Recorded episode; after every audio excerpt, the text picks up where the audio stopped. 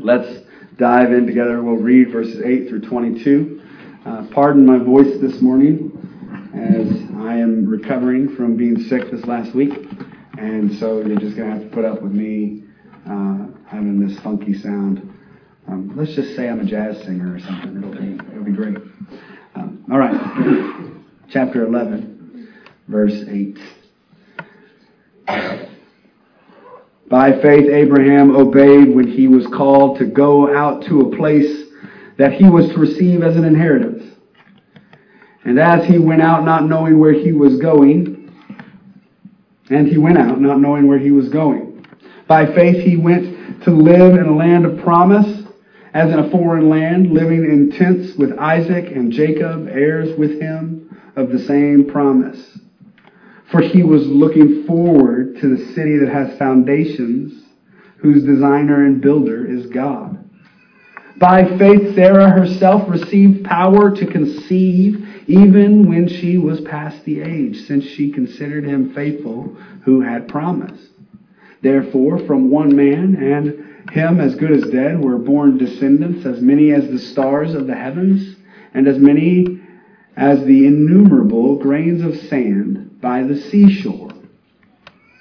These all died in faith, not having received the things promised, but having seen them, pardon me, and greeted them from afar, and having acknowledged that they were strangers and exiles on the earth. For people who speak thus make it clear that they are seeking a homeland.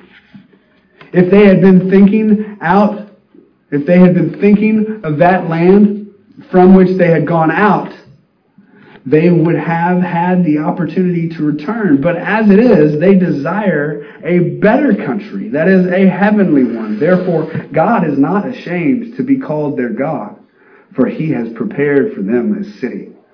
By faith, Abraham, when he was tested, offered up Isaac and he who had received the promises was in the act of offering up his only son, of whom it was said, Through Isaac shall your offspring be named.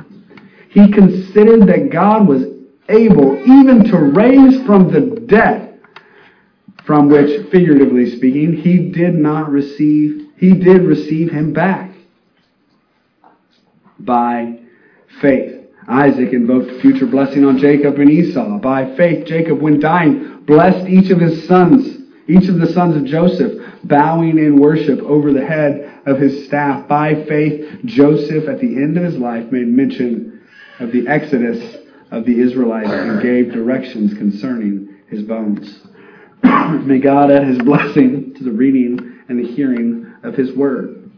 Now, when I was in high school, I used to have to run a great deal. I played basketball. I was a I was a point guard for my team in high school. I was going to play in college, and, and I know I don't look like I ran a lot, but I did. And I would run a great deal um, because you were required to run. And I would always run like this. And I went running one day with a soccer player who said, Why do you keep looking down when you run? And I said, Well, I mean, we're just running a straight line, and we're running up these hills and down these other hills, and just for exercise, so it's not, I don't have to see anything, so I just look down when I run. And he said, don't you get tired? And I said, yes, I get exhausted because running is awful. No one likes to run. I don't care who you are. No one enjoys running. That's not true. They enjoy the result of running. They don't love running. So, um, he, he would tell me that I needed to look up when I ran. And I found that as I looked up and kept my eyes on the horizon line, I could run farther and I got less tired. Because psychologically, when I looked down, I was focused on each step, each little infantile step. And, and so I wasn't just looking ahead. And when I looked ahead, I could see the goal. I could see where I was headed. I could see what was coming next, and I could, I could enjoy the view of what lay before me. Whereas when I was running like this, I couldn't see anything but the concrete underneath my feet. So I started running with my head up, and I found that I, I was able to run a lot further and a lot faster. I got a lot, a lot healthier. It was a much better run. Um, and that indeed, is the way that this passage seems to talk about faith. You see, when we read the book of Genesis, one of the things I love about Abraham is when you read the book of Genesis, Abraham is a mess. He's a delightful mess, um, but he's a mess. God calls him to leave uh, Ur of the Chaldees, and he just packs up his whole family and goes. Now, just imagine how that works. This is not one guy by himself with a knapsack. This is the leader of a small clan.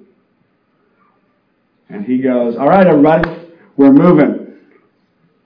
Be akin to as if you guys came to church and I said, Okay, everybody, let's go. And I got I started walking out the door. I said, Come on. And somebody goes, Hey, where are we going? That way. Well, where? God said there's a land. Where? That way. He doesn't know where he's going. He doesn't know what he's doing. He's just walking. And he's taking everybody with him. This guy's a mess. Can you imagine some of the conversations with your brothers? Because his brothers came too. Can you imagine some of the conversations? Your brother's going, I don't know why we're following you. You didn't even learn to tie your shoes until you were 15.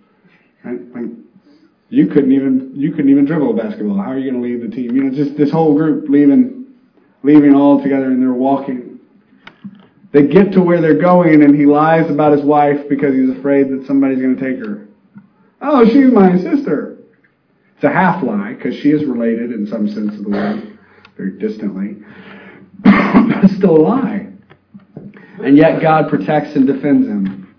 He uh, kind of cowers in the face of the Canaanite people who live there over and over, and he constantly seems to be a little nervous about them and trying to cut deals with them.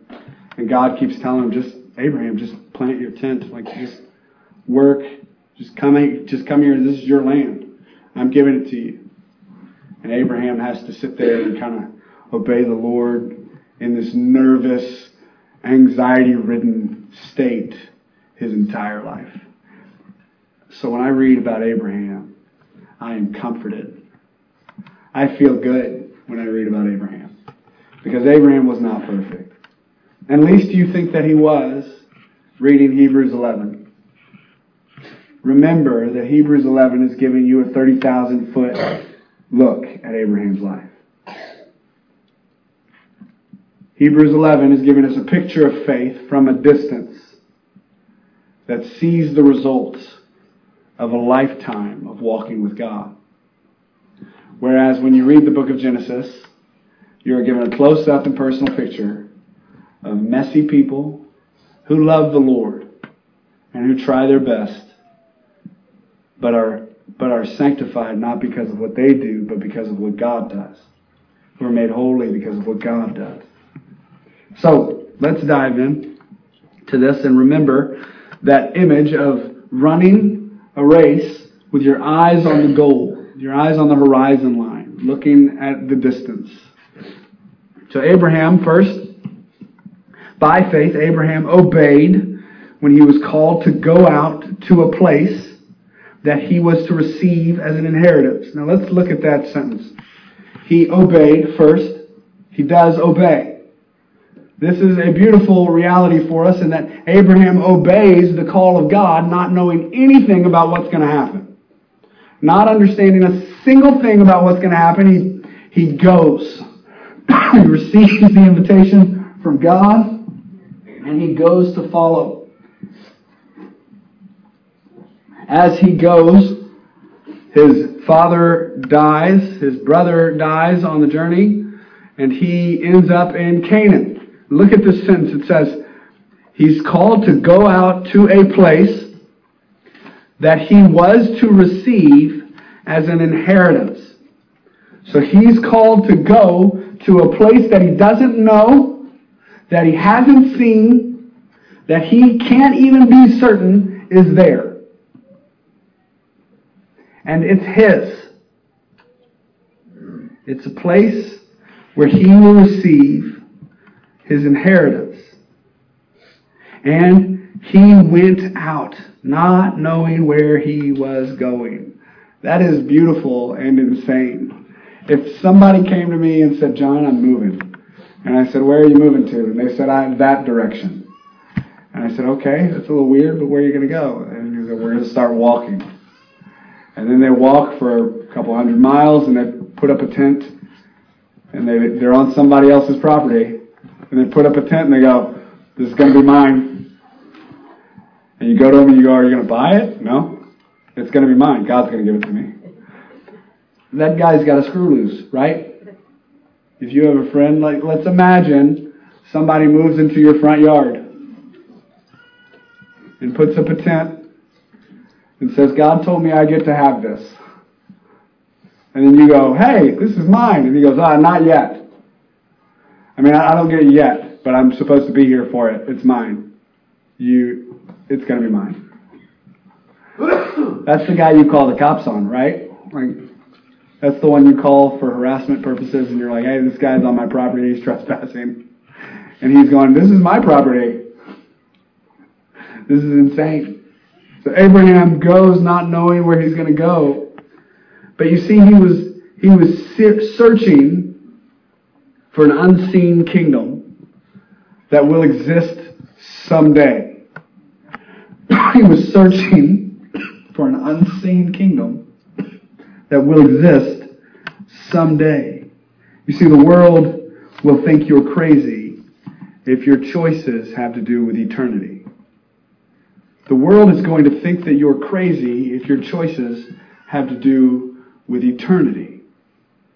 When you make decisions based on a heavenly reality, based on a God who is uh, who has prepared a kingdom for you that is unseen as of yet. When you make your decisions based on that, the world is going to think that you are crazy. Much like the Canaanites thought Abraham was crazy when he showed up in their front yard and said, Oh, by the way, this is all mine. God said, I get to have this now. And they said, It's ours. And he said, Well, it's not really, I mean, it's, it's not really yours. It's yours for now, but it's really mine. Can you imagine explaining that to somebody? You should be able to imagine it. Because when we talk to people, we talk about a kingdom that's in heaven, and they go, Well, the world is falling apart. You go, Yep, yep, world's falling apart. And they say, well, what are we going to do about it? You go, the world's going to fall apart, but it's okay. My God's going to restore everything, and there's going to be a city that comes down out of the clouds and lands on the earth, and, and the heaven and earth are going to meet, and He's going to restore everything. He's going to resurrect life on this earth, and it's going to be incredible. It's going to be this amazingly cosmic thing. And by the way, I'm going to own that part of the earth that God's going to give me, give me uh, rulership and authority over it, and you could be a part of that as well, uh, receiving the inheritance of Jesus Christ. Uh, on this earth, and you you will be a part of the kingdom of God.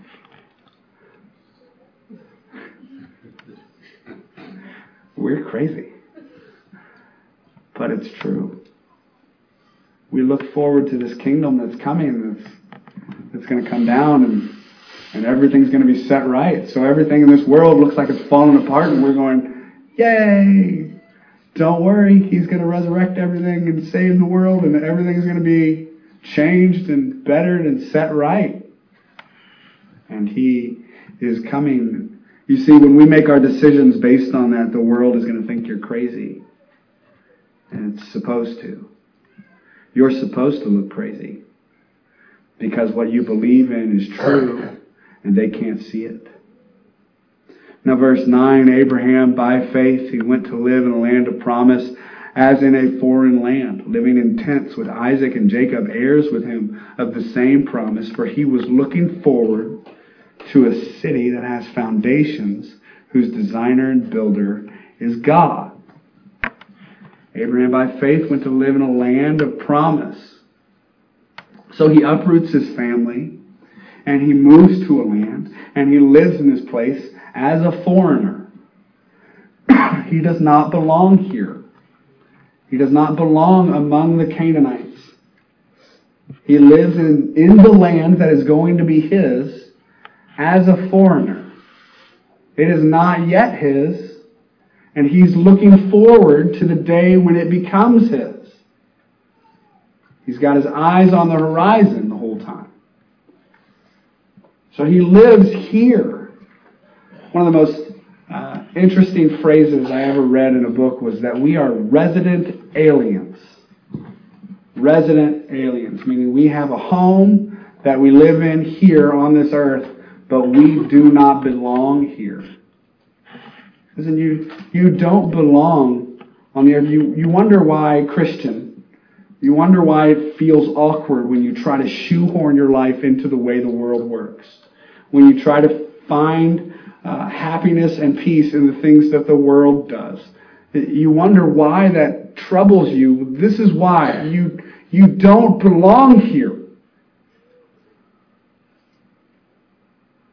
You belong with Jesus in a heavenly home that we long for, that we look out for, that we, we, we see coming on the horizon, and we make our decisions based on that. We deny ourselves sinful pleasures and passions because we know that when we get there, we will have rewards. We delight ourselves in things that the world does not like. We deny ourselves selfish ambition and selfish reward because we know that there's a kingdom coming in which we look forward to, where we will live for eternity in joy. And there is an effect that our life here plays on the rewards we have there. Now, I know that we're an American Baptist church, and, and uh, that means that everybody just got uncomfortable because they started talking about rewards in heaven. Um, listen, it's in the Bible. It's, it's there. It says, store up for yourself rewards in heaven where moth nor rust destroy. Jesus wouldn't tell you to store them up if they weren't there. So they're there. They're there. Um, just move past that urge to go, what you can't, that's not, just push that aside for a second and realize that there is a kingdom coming in which you are able to invest now. You are able to invest in this kingdom now. See, Abraham uprooted his family and he lived as a foreigner for years in the land. And then he looked forward to owning the land he lived in, but had not yet been given possession of. In the same way, Christian, we look forward to living in a kingdom that we live in now that we have not been given full possession of yet. It's weird, and it's true. And it's great. And it definitely makes you look crazy. But it's true. So, one of the things I would want to encourage just as a side note, one of the things that I would encourage you to do is, is go to the scripture and read every place that you can find where it talks about heaven and just read them. Don't don't mess around with them. Don't try to interpret them. Just read them and enjoy them. Read the prophets when they encounter when they encounter God in those visions where they're in the throne room of God. Read the book of Revelation. Uh, read the entire thing. Just go ahead and read through it and read through when Jesus talks about the heavenly kingdom. Uh, read through those things and just delight in the fact that that's where you're going. If you have believed in Jesus Christ and trusted in Him as Savior, that's where you're going. Then verse 10 here, he says, For, Abraham, for he was looking forward to a city that has foundations whose designer and builder is God.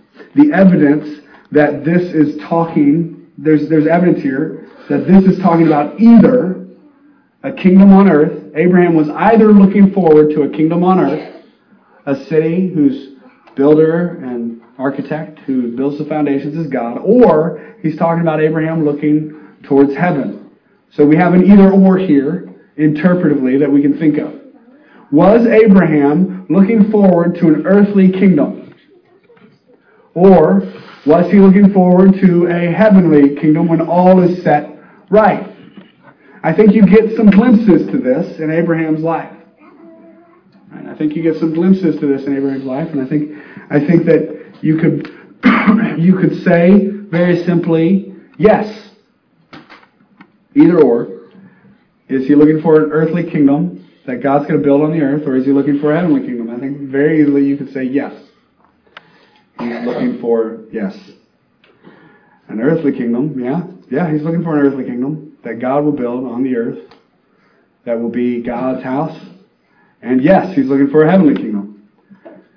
Because that's what the Bible spells out. A kingdom that's heavenly that comes down to earth. So we live in this world where everything is messed up all the time. Our leaders are ridiculous. Our uh, families are shattered. Our people are broken. Our neighbors are wicked. Our we ourselves see ourselves in the mirror and we know that things are wrong. We are looking for these things. We see the world fractured around us, and the hope of heaven is real. And yes, it comes to earth. I read the end of the book. Cheated, read the last chapters. God wins. The earth is redeemed. And there's a kingdom on the ground. Not floating in a sky, some ethereal place where we're all going to give harps. You know, that's what I used to think heaven was. I used to think heaven was this place where you'd sit and you'd be given a harp and you'd sit on a cloud. You'd be taught the perfect, perfect worship song. You'd sing it for 500 years and then be done. Right? That's awful picture of heaven. Heaven is a place created by an infinitely creative God who continues to create. In the Bible it says, Behold, I am making all things new. And he says this phrase, it is born. We translated it as finished at the end there in Revelation 21. Awful translation. The purpose of that verse is not that it's finished, but that he's just getting started. The end of the book ends, the end of the Bible ends and says basically, this was the introduction. That's what it says. Behold, it is born. I am making all things new. God is constantly making all things new. Can you wrap your mind around the idea of an infinitely creative God continuing to create? And you getting to be around to watch it, explore it, learn more about it? Star Trek's got nothing on this. Nothing. I mean, it's it's a clever idea, the idea that you can explore space and it continues to go on and expand for eternity. Imagine exploring the earth expanding for eternity and exploring space beyond, life beyond, with an infinitely creative God who's going to continuously making all things new. That's insane. And that's what we look forward to. Oh, that's what we look forward to. A city that God builds by his hands. Remember, remember to look at the horizon as you walk this life. Verse 11. By faith, Sarah herself received power to conceive even when she was past the age she since she considered him faithful who had promised. That's my favorite example because have you ever read the story? God comes to Abraham and tells him, hey, you're going to have a kid. And, and Sarah's in the tent and hears it and laughs scornfully. that's, that's, the, uh, that's the Hebrew. I'm just kidding. Don't go tell somebody that's the Hebrew. It's not the Hebrew. He, she laughs at him and God says, why'd you laugh? And she says, I didn't laugh. And he says, you laughed. She says, I didn't laugh. And that's the end of their conversation. That's it. it's one of my favorite conversations in the Bible. There's, there's no redeeming redeeming moment in Sarah's discussion with God. It's just she laughs and then she laughs about it, and God just moves on. He's like, "All right, fine, I don't care." And he goes on, and the, the idea that Sarah somehow was this hero of faith, this pinnacle of virtue, is just goofy. She's normal. God tells her that she's going to have a kid, and she doesn't believe it. She she struggled with it so much so does she not believe it that she tells Abraham, "Hey, maybe you should sleep with my servant, and that's how I'm going to get a kid." Maybe that's what God meant. And I mean, I don't know if you've read the Bible, but that goes really bad. Don't do that. If you're curious about having kids, don't sleep with a surrogate. Don't. It's a bad idea. So um, she ends up having a son, her only son, the son whom Abraham loved. And there in verse 12 it goes on, therefore from one man, Abraham, him as good as dead. I love how the Bible is very, very kind um, to Sarah there. Even when she was past the age, doesn't it doesn't mention her her actual age. It's very nice. You don't don't mention an elderly woman's actual age if she's trying to have a kid. Or you don't. You just you're sure that that old. You know. How old is Sarah? She's from Abraham somewhere around 100. Um, so they're very nice. And then for Abraham, therefore, from one man, him as good as dead. I love that. He's as good as dead. Um, we're born descendants as many as the stars of the heavens, as many as the innumerable grains of sand by the seashores. Now, just think about Abraham's life here. Abraham has this son, one son. He has one son, and well, he has two, but Ishmael is not the one of promise. So he has one son, and he um, he raises that one son with the confidence that God is going to give him as many as the stars in the sky. Got one son, and you trust God to give you as many as the stars in the sky. One. He doesn't have any more kids. That is somebody who's looking at the horizon. That is a man who's going, I may not see it with my own eyes, but I know it's there. That's a guy who's looking for the kingdom. All his decisions are based on this idea that he's going to have as many offspring as the stars in the heavens. That's the kind of faith that we need. Now jump down to verse 17. We're going to come back to that interlude there in 13 through 15, and, uh, 13 through 16 in a minute. By faith, Abraham, when he was tested, offered up Isaac. If you've never read this story, it's the first mention of several key words in the Bible. It's the first mention of the word love. It's the first mention of the word worship. It's the first mention of the word sacrifice.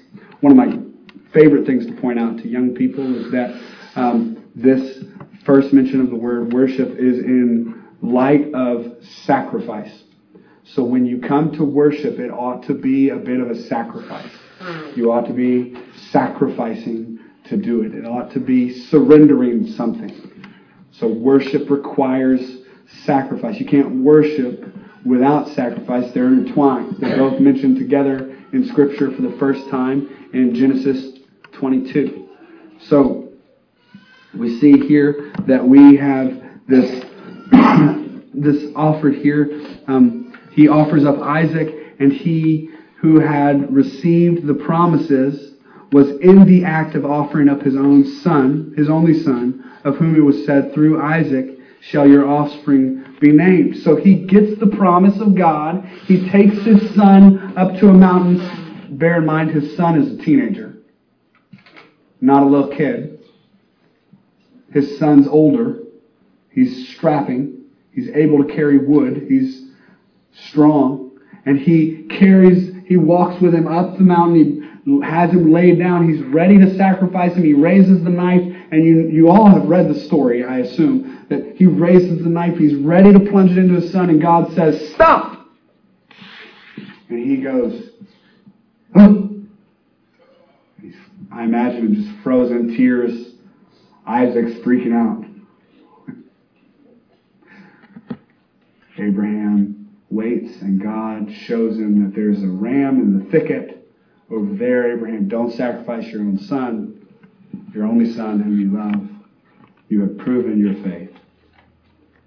And Abraham takes the ram out of the thicket, sacrifices the ram, the choice ram, the head ram of the flock. If you want to go into all the Hebrew stuff, there's a lot of cool Hebrew things going there. And then Abraham says, Behold, you are Jehovah Jireh, the Lord who provides for me. And Abraham worships God there on the mountain of bitterness. then he comes down. And it's this beautiful picture of when God would bring Jesus up to the cross and kill him on our behalf. That Jesus would be sacrificed on our behalf, and this time the knife would not be stayed but it would plunge into the heart of our Lord, and He would, by His blood and body, rescue us from sin and death. And Abraham looked forward to that kingdom. But the proof of his looking forward was played out in the way he lived. So that first set there in verses 8 through 12, we saw that he has faith. And that faith is based on a kingdom he looks forward to. In this second set, we see here in verses 17 through 22 that that faith is lived out on this earth. Verse 19, he says, He considered that God was even able to raise him from the dead, from which, figuratively speaking, he did receive him back. So Abraham believed God and he lived in such a way that that belief was played out in his life. So let me ask you, Christian, is your faith that there are better things ahead played out in the way that you live now? It's a hard question to answer because most of us are just worried about surviving. But is your faith that there are better things ahead, that Jesus Christ has a kingdom for you in heaven, that there's eternal rewards awaiting you there. Is that played out in your life now? It's not a question that someone else can answer for you. It's only a question that you can answer, but go ahead and examine yourself and see.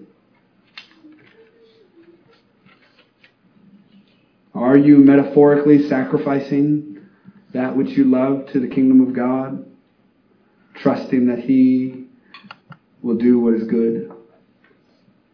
Verse 20, by faith Isaac invoked a future blessing on Jacob and Esau. By faith Jacob, when dying, blessed each of the sons of Joseph, bowing in worship over the head of his staff. And by faith Joseph, at the end of his life, made mention of the exodus of the Israelites and gave instructions concerning his bones. These next three illustrations are men who, in their life, play out their faith. If you believe that Jesus Christ died on the cross and rose again, if you believe that he has rescued you from sin and has changed your life, you ought to look like it. If you believe that there's a heavenly kingdom coming and that you have invested your life in that kingdom and that that kingdom is where your joy is found, then it ought to play out on this earth. Right? So the introspective question for the day is, does it? Joseph, there at the end of his life, is so consumed with the idea of this kingdom of God that he insists, I will not remain in Egypt. You will take my bones with you when, I, when you leave this place. And they will be taken to the kingdom of God. So uh, advanced was his desire to be in the kingdom of God, that he made plans to literally be moved from Exodus, from Egypt in the Exodus to Israel. Now, I know it'd be a little weird if you were like, please put my body in a box and uh, set it aside and then when the kingdom of God comes, I want you to dig it up and take it over to the kingdom of God and set it. I know that'd be a little weird. Metaphorically speaking, that's what we do. It's part of the reason as Christians that we typically bury in coffins and we wait for the kingdom of God and the resurrection of the dead. That's part of the reason. Finally, I want to look at, at these top verses there in verse the middle, this middle section here in verses 13 through 16. These, Abraham and his family, all died in faith, not having received the things promised, but having seen them and greeted them from afar, and having acknowledged that they were strangers and exiles on the earth. So, first, they did not yet receive these promises. They knew they were coming. They looked at the horizon. They knew the kingdom of God was coming. They knew everything would be set right, and they lived that way, even though they had not yet received it. They lived as strangers and exiles on the earth. Listen, Christian, you ought to look weird. You ought to look strange. You ought to look different. It's okay if when you're in political discourse with somebody, for them to go, the stuff you say doesn't make any sense. It shouldn't. It shouldn't. It's okay if when you're talking about retirement plans and talking about what you do with your money, if people go, why don't you just buy all that stuff for yourself and live a happy life? Well, because you ought to look a little weird and people ought to look at you funny when you say things like, you know, I'm trying to uh, exchange earthly goods for eternal rewards. It should look different. You should look different than the world. Verse 14 For people who speak thus make it clear that they are seeking a homeland. The next question we need to ask ourselves is Does our speech reflect what we believe? Does our speech reflect what we believe? It should. Yes, it should. So, do our actions make us look crazy? They should. Does our speech make us sound crazy? It should. Remember, if we're carrying the analogy of Abraham out as our forefather in the faith, that means that we ought to be the type of people who move into somebody else's front yard and go, hey, God's going to give this to me. Which is just awkward. We ought to be the same people who go, it's okay that the world is falling apart. My Lord is coming back and he's going to fix everything. And everything's going to be changed. Our words and our actions ought to live up to what we believe. Verse 15 If they had been thinking of that land from which they had gone out, they would have had the opportunity to return. But as it is, they desire a better country, that is, a heavenly one. These are people who by faith look forward to a kingdom that is better than earth. I have uh, on one of my notebooks that I look at pretty frequently, I have this phrase at the top Heaven is better. Heaven is better. And whenever I lay down my, uh, it's in a prayer journal, and whenever I lay down my, my prayer journal, uh, whenever I set it out to pray over you guys, that's at the top. Heaven is better. Because the image that we must keep in our mind is the horizon line of heaven if we spend all of our time running with our heads down, we won't see the glory, the beauty, and the amazing nature of God. But if we run with our eyes fixed on eternity, recognizing that it's coming, and seeing all that we can of what He has done and what He's doing and what He's going to do, then oh, this life will be beautiful. A beautiful pre- prelude to what He has in store for you in the future. God is not ashamed to be called that type of person's God, for He has prepared for them a city. I love that. By faith, they did all these things, and God is not ashamed to be called their God because they're looking towards what He has made. Let's pray together and be reminded of why we have access to this great God.